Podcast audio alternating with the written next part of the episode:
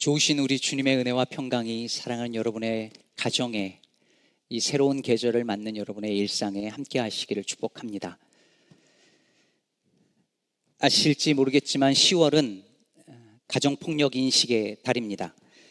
1989년 미국 의회가 정식으로 Domestic Violence Awareness Month로 선정해서 시작한 이래로 올해 34번째 해를 맞고 있습니다.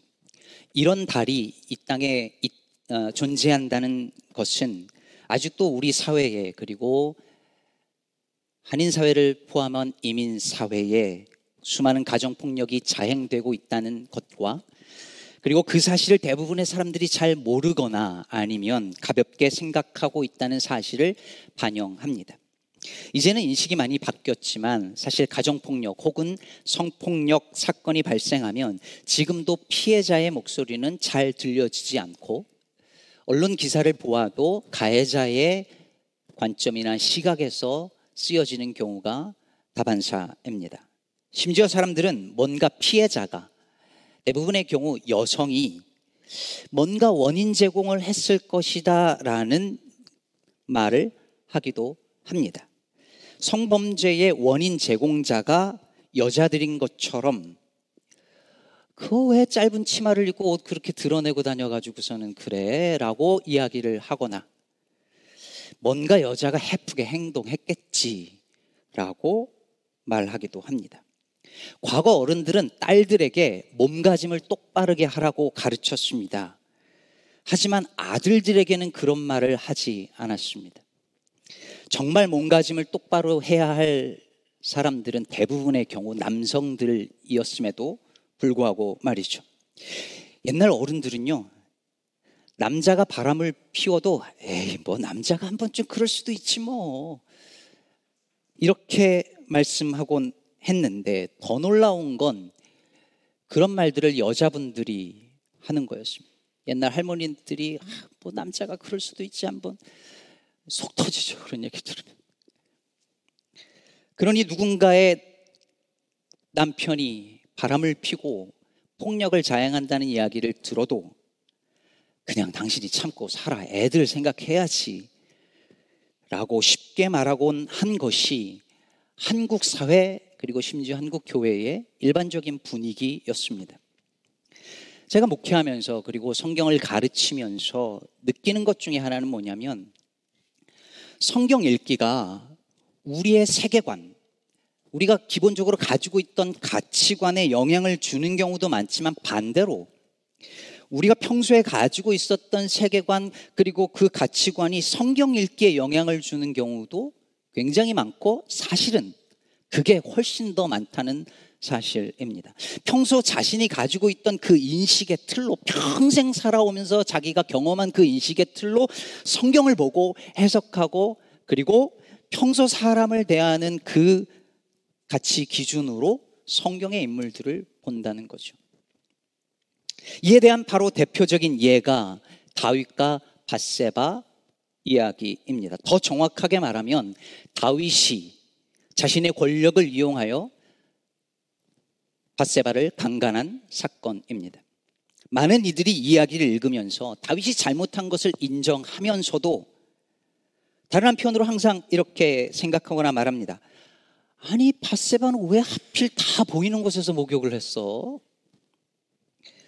이 여자 일부러 그런 거 아니야? 왕이 동침하려고 하는데 왜 저항을 안 했어? 이 여자도 원했던 거 아니야? 라고 말합니다. 성경 공부하면서 저는 이런 얘기를 굉장히 많이 들었는데요.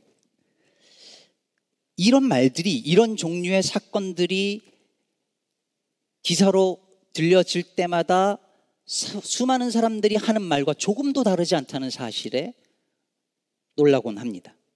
그래서 바세바는 오늘날까지 교회 전통에서 오랫동안 다윗을 넘어뜨린 여자, 음녀, 꽃뱀, 매춘부로 해석되기도 했고 실제로 중세 화가들은 바세바를 음탕한 여성으로 그리곤 했습니다. 지금도 여러분이 구글에 들어가서 다윗과 바세바를 치면 바세바를 그린 그림이 다 그런 식으로 묘사되어 있다는 사실을 알 수 있을 것입니다. 그래서 결국은 성경의 이 기사를 읽으면서도 많은 이들은 다윗이 잘못하긴 했지만 뭐 왕이 그럴 수도 있지 왕인데 다윗이 그래도 괜찮은 왕이니까 이 정도지 그리고 다윗이 하나님 마음에 합한 사람이니까 그래도 딱 이런 얘기를 듣을 때 이렇게 회개도 한 거지 다른 왕이었으면 뭐가 그렇게 흠이 되겠어 라는 식으로 생각합니다. 그리고 이야기는 너무 쉽게 그리고 너무 빠르게 다윗의 회개 장면 12장으로 넘어가 버립니다. 이것이 남성 중심의 사회, 가부장적인 사회에서 오랫동안 살아온 저와 우리의 이 이야기를 읽는 방식입니다. 문제는 이런 일, 성경 읽기가 다시 우리 자신과 우리 주변을 바라보는 시각에 고스란히 영향을 준다는 데 있습니다. 여러분, 성경은 이 사건에 대해서 어떻게 증언하고 있을까요? 성경은 민망할 정도로 그리고 심지어 부담스러울 정도로 철저하게 다윗의 아니 오직 다윗의 악행에 주목합니다. 유대인들이 그토록 추앙하는 이 다윗의 추악한 범죄를 이렇게 적나라하게 다 드러내어 묘사한다는 것이 놀라울 정도이죠. 오늘 본문 1절은 그 해가 돌아와 왕들이 출전할 때가 되매 라고 시작합니다. 당시 고대 근동 사회에서 어, 왕들은 보통 우기가 끝나고 음, 봄이 시작되기 전 혹은 초봄에 전쟁 준비를 하고 전쟁에 나서곤 했습니다. 오늘 본문 앞에를 다 보시면 알겠지만 아직 이스라엘과 암몬과의 전쟁이 이렇게 남아 있고 이제 다시 시작하는 시점이었죠. 그런데 다윗이 이 전쟁에 요압 군대 장관과 군대들을 보내, 보내죠. 그리고 1절 후반부에 보면 다윗은 예루살렘에 그대로 있더라 라고 성경이 말하고 있습니다. 그리고 2절에 보니까 다윗이 저녁 때에 침상에서 일어났다고 말합니다. 자신의 군사들이 자신의 전쟁을 목숨을 걸고 싸우는 그 동안에 그 시기에 왕이 퍼질러 자고 있다가 늦게 일어나서 왕궁 옥상을 거닙니다. 그러다 저 아래 한 여인이 목욕하는 장면을 목욕, 어, 목격합니다. 그리고 즉시 사람을 보내서 누구인지 알아보죠. 그리고 3절에서 보듯이 그 여자가 엘리암의 딸이고 햇사람 우리아의 아내 바세바라는 사실을 알게 됩니다. 예루살렘에 갔었거든요, 제가. 예루살렘 성은 상당히 높은 곳에 있습니다. 그냥 위에 있으면 밑에 있는 건물들이 다 내려다 보입니다. 그냥 보입니다. 그리고 당시 예루살렘 인구가 약 2천 명 정도밖에 되지 않았습니다. 누가 누군지 웬만하면 왕이 다 알 정도였습니다. 엘리암 그리고 우리아는 다윗의 충신들이었습니다. 둘 다 자기 부하의 딸이었고 자기 부하의 아내라는 사실을 다윗은 알았습니다. 그런데 다윗은 주저하지 않고 전령을 보내 그 여자를 데려오게 한 후 동침하고 집으로 돌려보냅니다. 성경은 그리고 난 다음의 일 몇 개월 뒤에 그 일을 아주 간략하게 그러나 매우 분명한 어조로 이렇게 증언합니다. 5절을 보면 그 여인이 임신함에 사람을 보내 다윗에게 말하여 이르되 내가 임신하였나이다. 이후에 다윗이 벌인 일은 너무 파렴치하여서 믿기 힘들 정도입니다. 밥세바의 임신 소식을 들은 다윗은 즉시 전장에 나가 있는 요압 장군에게 전가를 보내서 우리아를 돌아오게 합니다. 그리고 우리아를 만나서 뻔뻔스럽게도 샬롬을 말하고 그리고 집에 들어가서 발을 씻으라 말합니다. 발을 씻으라는 말은 아내와 들어가 동침하라는 말이지요. 그걸 암시하는 말입니다. 즉 우리아가 아내와 동침하게 해서 자신의 범죄 사실을 숨기려고 계략을 꾸민 것이죠. 그런데 충신 우리아는 집으로 돌아가지 않습니다. 자신들의 동료들이 전쟁에서 지금 목숨을 걸고 싸우는데 내가 어떻게 편하게 쉴 수 있느냐라고 말합니다. 이 지저분한 이 이야기 속에 이 추악한 계략 속에 홀로 우리아의 충성스러움과 신실함이 빛이 나고 있습니다. 결국 다윗은 요압에게 편지를 써서 우리아 편에 보냅니다. 그 편지는 우리아를 제일 험한 적지에 보내고 다른 군사들은 뒤로 빠져서 우리아를 죽게 만들라는 이야기죠. 요압은 구체적으로 말하지 않아도 무슨 말인지 대번 알아들었습니다. 그리고 그렇게 합니다. 결국 우리아는 다윗의 계략대로 전사하고 맙니다. 다윗은 자신의 권력과 힘을 이용해서 부하의 아내를 겁탈했고 그 후 조직적 은폐를 시도했고 마지막에는 청부 살인까지 저질렀습니다. 이 얼마나 추악한 죄악입니까? 저는 평생 욕을 해본 적이 별로 없는데 이야기를 읽고 이 대목에 이르면 욕이 나옵니다.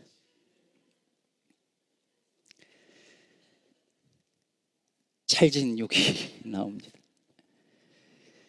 여러분, 이 모든 일에 대한 하나님의 평가, 성경의 평가는 무엇입니까? 27절 후반부에서 이렇게 말합니다. 다윗이 행한 그 일이 여호와 보시기에 악하였더라. 성경은 바세바에 대해서는 그 어떤 평가도 내리지 않습니다. 그저 목욕을 했고 나라의 최고 권력자의 요구에 의해 동침을 했고 임신했다는 기술뿐입니다. 그러나 성경은 다윗에 관해서는 분명하게 선언합니다. 다윗이 행한 그 모든 일들이 여호와 보시기에 악했다. 많이들 아시겠지만 구글이 창업을 할 때에 구글이 내세운 모토는 Don't be evil. 악해지지 말자였습니다. 나쁜 일을 하지 않고도 얼마든지 돈을 벌 수 있다는 것을 보여주자는 취지였죠. 지금은 이 슬로건을 내리고 어, 옳은 일을 하자 정도로 바꾼 것으로 압니다. 에, 정확한지 모르겠는데요. 언젠가 빌 게이츠가 어, 구글은 악한 일을 좀 덜 하자로 슬로건을 바꿔야 된다고 말한 적이 있다는 이야기를 들었습니다. 구글이 왜 그 슬로건을 내렸는지 바꿨는지 저는 잘 모릅니다. 하지만 궁금합니다. 과연 그들은 악해지지 않았을까요? 그 많은 돈을 벌고 상상할 수 없는 많은 정보를 모으고 IT 시장을 거의 독점하면서도 그들은 정말 악해지지 말자는 그들의 다짐을 지켜낼 수 있다고 정말 믿었던 것일까 궁금합니다. 제가 유학 생활을 하면서 아, 한국의 초대형 교회로 가는 동료 목사님들을 여러 보았습니다. 그게 저는 염려스러웠고 염려하는 저에게 저랑 친하게 지냈던 몇 분이 똑같은 말을 저한테 했었습니다. 계속 있을 생각은 없고 경험상 몇 년 있다가 나올 거예요. 그분들은 좋은 목회자였고 의식도 있는 분들이었기 때문에 그럴 거라고 기대하고 믿었습니다. 그리고 몇 년 뒤 저는 그런 환경 속에서 그런 마음을 지켜낸다는 것이 얼마나 어려운 일인지를 그분들을 통해 수차례 목격했습니다. 그래서 배웠습니다. 다짐만으로 되는 것이 아니구나. 교만해질 수밖에 없는 환경과 위치에 있으면서 교만해지지 말자고 다짐하는 것만으로 안 되는 거구나. 여러분, 다윗은 언제부터 악해진 것일까요? 두 주 전에 다윗이 점점 강하여졌다라는 말씀을 우리 함께 살펴보았습니다. 실제로 다윗은 점점 강해졌고 온 백성들은 다윗의 통치를 좋아했고 주변 국가들과의 전쟁에서 다윗은 가는 곳마다 승승장구했습니다. 그리고 여러분 오늘 이야기가 있기 전 암몬과의 싸움 전 이야기에 무슨 사건이 있었습니까? 다윗의 원수 사울의 하나 남은 그 자손 무비보셋을 그 다리를 저는 무비보셋을 초청해서 왕의 식탁에 먹게 하는 호의를 베풉니다. 그러니 얼마나 괜찮은 사람으로 보였겠습니까? 자신도 얼마나 그것에 스스로 감격하고 감동했을까요? 사람은 대부분 이런 순간에 넘어집니다. 내가 괜찮은 사람이라고 느껴질 때, 사람들이 그렇게 인정해 줄 때, 누군가를 위해서 호의를 베풀거나 도와준 다음에 멋지게 기도를 막 마친 다음에 은혜를 받은 직후에 사람들의 박수를 받은 다음에 소셜 미디어에 팔로워와 좋아요가 넘칠 때 죄는 우리가 높아진 그 시점을 결코 놓치지 않습니다. 제가 수영을 못합니다. 수영 못한다는 걸 주보에 공개적으로 광고를 했는데요. 그래서 저는 수영하는 분들 보면 너무 부럽고, 음, 특히 해녀의 영상을 보면 어, 넋을 잃고 봅니다. 제주 출신의 고희영 감독이란 분이 7년 동안 우도의 해녀들과 함께 지내면서 만든 물숨이라는 다큐멘터리 영화가 있습니다. 어, 제 지인이신 이재현 목사님이 이 다큐멘터리를 소개해 주었고 제가 지금 드리려고 하는 말씀도 그분의 통찰에 기대고 있다는 것을 미리 알려드립니다. 이 다큐멘터리 영화에 보면 해녀들의 계급을 소개를 하고 있습니다. 해녀들에게 계급이 있는데요. 제일 높은 계급은 상군인데 상군은 바다 저 밑에까지 들어가서 작업을 하고 그 다음은 중군이고 그 다음에 맨 마지막은 하군인데 똥군이라고도 부릅니다. 똥손 할 때 그런 거죠. 저 같은 똥손. 근데 이 하군은 2미터 정도의 얕은 바다에서만 작업을 할 수 있답니다. 근데 흥미로운 점은 뭐냐면 이 계급이 노력해서 이 계급이 달라질 수 있는 것이 아니라 해녀들의 계급은 태어나면서부터 정해져 있다라고 합니다. 무슨 말이냐면 사람은 태어나면서부터 자신의 숨 길이를 가지고 있고 이 숨 길이로 계급이 정해진다는 거예요. 나이에 많고 적음 경험이 아니라 타고난 숨 길이에 의해서 상군, 중군, 하군이 나누어진답니다. 그래서 이 상군, 중군, 하군의 계급에 따라서 바, 작업하는 바다의 깊이가 달라지는 것이죠. 그런데 어떤 계급의 하녀들이든지 간에 바다에 들어갈 때 똑같이 조심해야 되는 것이 있는데 그것이 바로 물숨입니다. 물숨은 바다 밑에 들어가서 들이키는 숨을 말하는 것이고 물숨을 들이키면 바다에서 목숨을 잃습니다. 그래서 본래는 자신의 본래 숨 길이만큼 숨을 참으면서 작업을 하던 해녀가 이제 다시 숨을 쉬기 위해서 올라와서 숨을 쉬고 다시 들어가야 되는데 올라가려고 하는 찰나에 거기서 큰 전복을 보는 거예요. 그럼 이 해녀가 그 유혹을 참지 못하고 전복을 따기 위해서 물 아래로 내려가는 순간에 물숨을 들이키게 됩니다. 결국 물숨은 곧 욕심인 것이죠. 그래서 해녀들은 바다를 가리켜서 이렇게 이야기한다고 합니다. 바다는 무서운 곳이지만 욕심을 버리면 친정 엄마처럼 다 내어주는 곳이야. 여러분, 다윗은 하나님으로부터 다 내어주시는 은혜를 받았습니다. 하나님은 그에게 왕권을 부여했습니다. 자신이 쟁취한 것이 아니라 하나님이 주신 선물이었습니다. 그것이 이때까지 사무엘서가 계속해서 말하고자 하는 바였습니다. 나라를 주셨고 가는 곳마다 승리하게 하셨습니다. 하나님이 주신 것이었습니다. 그런데 다윗이 하나님이 허락하지 않은 그것을 스스로 취하여 가집니다. 성경 본문을 자세히 주목해서 읽으면 다윗이 취했다라는 것을 굉장히 강조하고 있습니다. 물숨을 들이킨 것입니다. 넘지 말아야 할 선을 넘은 것이죠. 욕심이 잉태하여 장성한 즉 사망을 낳은 것입니다. 사람들은 다들 이렇게 자꾸 더 나가면 안 된다는 것을 알면서도 멈추지 못하고 자꾸 더 갑니다. 이렇게 하나님 믿고 더 벌고 더 성공하기 위해서 이렇게 일만 하다가 내 영혼이 망가지고 내 가정이 망가지고 결국 신앙도 망가질 것지도 모른다는 것을 알면서도 눈앞에 보이는 그것을 놓치지 못해서 잡으려고 손을 뻗고 갑니다. 결국 물숨을 들이킵니다. 인간의 모든 타락의 이면에는 항상 이런 물숨이 있습니다. 하나님께서 아담과 하와에게 모든 것을 다 내어 주셨습니다. 그러나 선악을 알게 하는 나무 열매는 금하셨습니다. 그러나 인간은 이것을 따먹음으로 물숨을 들이켰습니다. 그 장면을 묘사하는 성경 구절은 그 나무를 본즉 먹음직도 하고 보암직도 하고 지혜롭게 할 만큼 탐스럽기도 했다고 말하고 있습니다. 그리고 흥미롭게도 오늘 본문 2절 후반부는 이렇게 말합니다.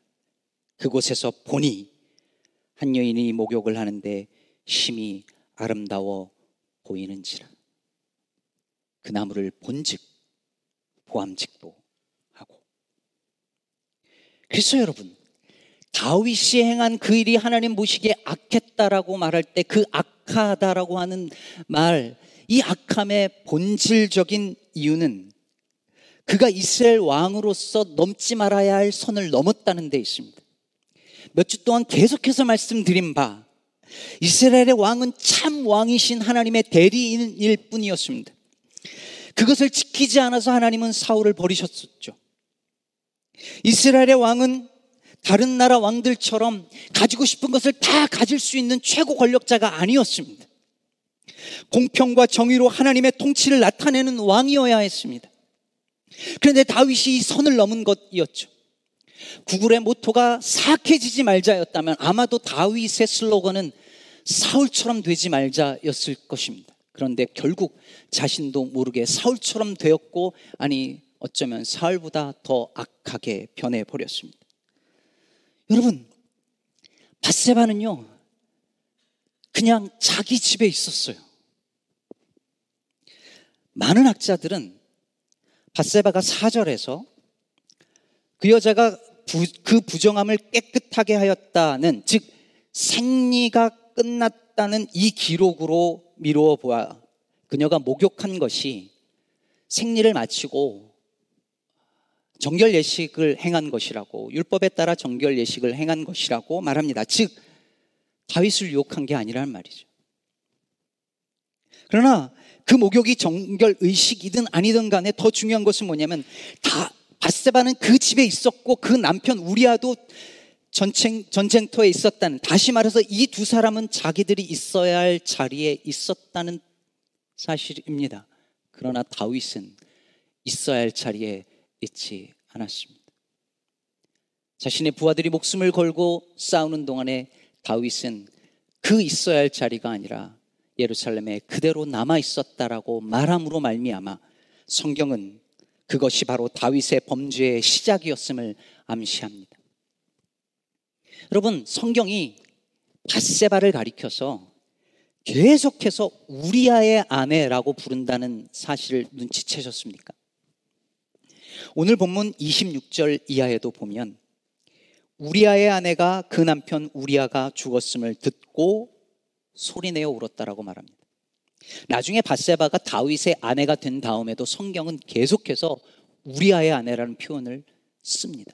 심지어 예수 그리스도 그분의 족보를 다루는 마태복음 1장에 보면 다윗이 바세바라고 말하지 않고 다윗이 우리아의 아내에게서 솔로몬을 낳았다고 말합니다. 왜 이렇게 성경이 말할까요? 다윗이 남의 아내, 그것도 자신이 죽인 부하의 아내를 범했다는 사실을 성경은 잊지 않습니다. 다윗이 이 악을 범했고 성경은 바세바를 우리아의 아내라고 부르면서 그것을 그 악을 폭로하고 있습니다. 그리고 마지막에 쐐기를 박듯이 오늘 본문은 다윗이 행한 그 일이 하나님 보시기에 악하였다라고 판결을 내립니다. 사랑하는 여러분, 보다시피 성경은 조금의 양보도 없이 다윗의 간음과 살인에 대하여 악하다고 평가합니다.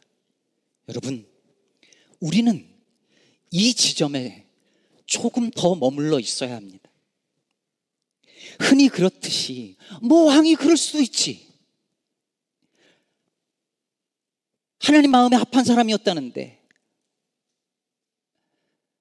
이렇게 관대해지거나, 바세바도 잘못했지라는 식으로 물타기 해서는 안 됩니다. 너무 빨리 12장으로 넘어가서 다윗의 회개와 하나님의 용서로 너무 빨리 너무 쉽게 가지 말고 다윗이 행한 그 일이 악하였다는 성경의 평가와 판결에 우리 조금 더 오래 머물러 있어야 합니다. 그래야 은혜가 싸구려가 되지 않습니다. 그래야 은혜가 값싼 은혜가 되지 않습니다. 죄가 죄로 드러나고 악이 악으로 드러날 때만이 은혜가 은혜 됩니다. 제가 버릇처럼 혼자 자주 혼잣말로 되뇌이는 말이 있습니다. 교만하면 죽는다. 제가 혼자 자주 말합니다. 교만하면 죽는다. 교만해지는 순간 물숨을 들이키기 때문입니다. 그래서 우리 모두는 자신의 숨 길이를 알아야 합니다. 하나님이 주신 한계선을 알고 인정하는 것입니다. 물론 안다고 되는 것은 아니겠죠. 우리는 늘 알고도 넘어지니까요. 그래서 곁에 누구가, 누군가가 있어야 하는 것, 누가 있느냐가 중요합니다. 저는 제 아내와 20년 결혼 생활을 했고, 연애를 한 5년에서 한 25년 같이 했고, 제 아내는 25년간 제 설교를 뭐 거의 들어왔습니다. 한 번도 제 설교 칭찬을 안 합니다. 절대 안 해요. 근데 돌이켜보면 가끔가다 이렇게 떠보거든요. 안 해줘요. 근데 그게 저를 살립니다. 저는 그게 살린다고 생각합니다. 여러분, 그래서 공동체가 중요합니다. 내가 내 숨길이 너머를 향하여서 손을 뻗칠 때에 그래서 물숨을 들이키려고 할 때에 나를 돌이켜 붙잡아 줄 믿음의 공동체가 있어야 합니다. 저는 우리 시카고 기쁨의 교회가 서로에게 그런 존재가 되기를 간절히 바랍니다. 때론 나단 선지자처럼 당신이 바로 그 사람이라 라고 말해 주어 심폐소생해서라도 살려낼 수 있는 고마운 이들이 우리 서로에게 되어 주기를 간절히 바랍니다. 설교를 마치며 마지막으로 오늘날 바세바처럼 폭력의 희생자로 살아가는 많은 이들 그러면서도 자신의 이름을 잃고 자신의 목소리를 온전히 발화하지 못하는 이들 피해자이면서도 세상의 편견에 의해서 오히려 범죄 원인 제공자로 비난받는 모든 이들에게 하늘의 위로가 임하길 그리고 주님의 공의가 꼭 이루어지기를 우리 주 예수 그리스도의 이름으로 축원합니다.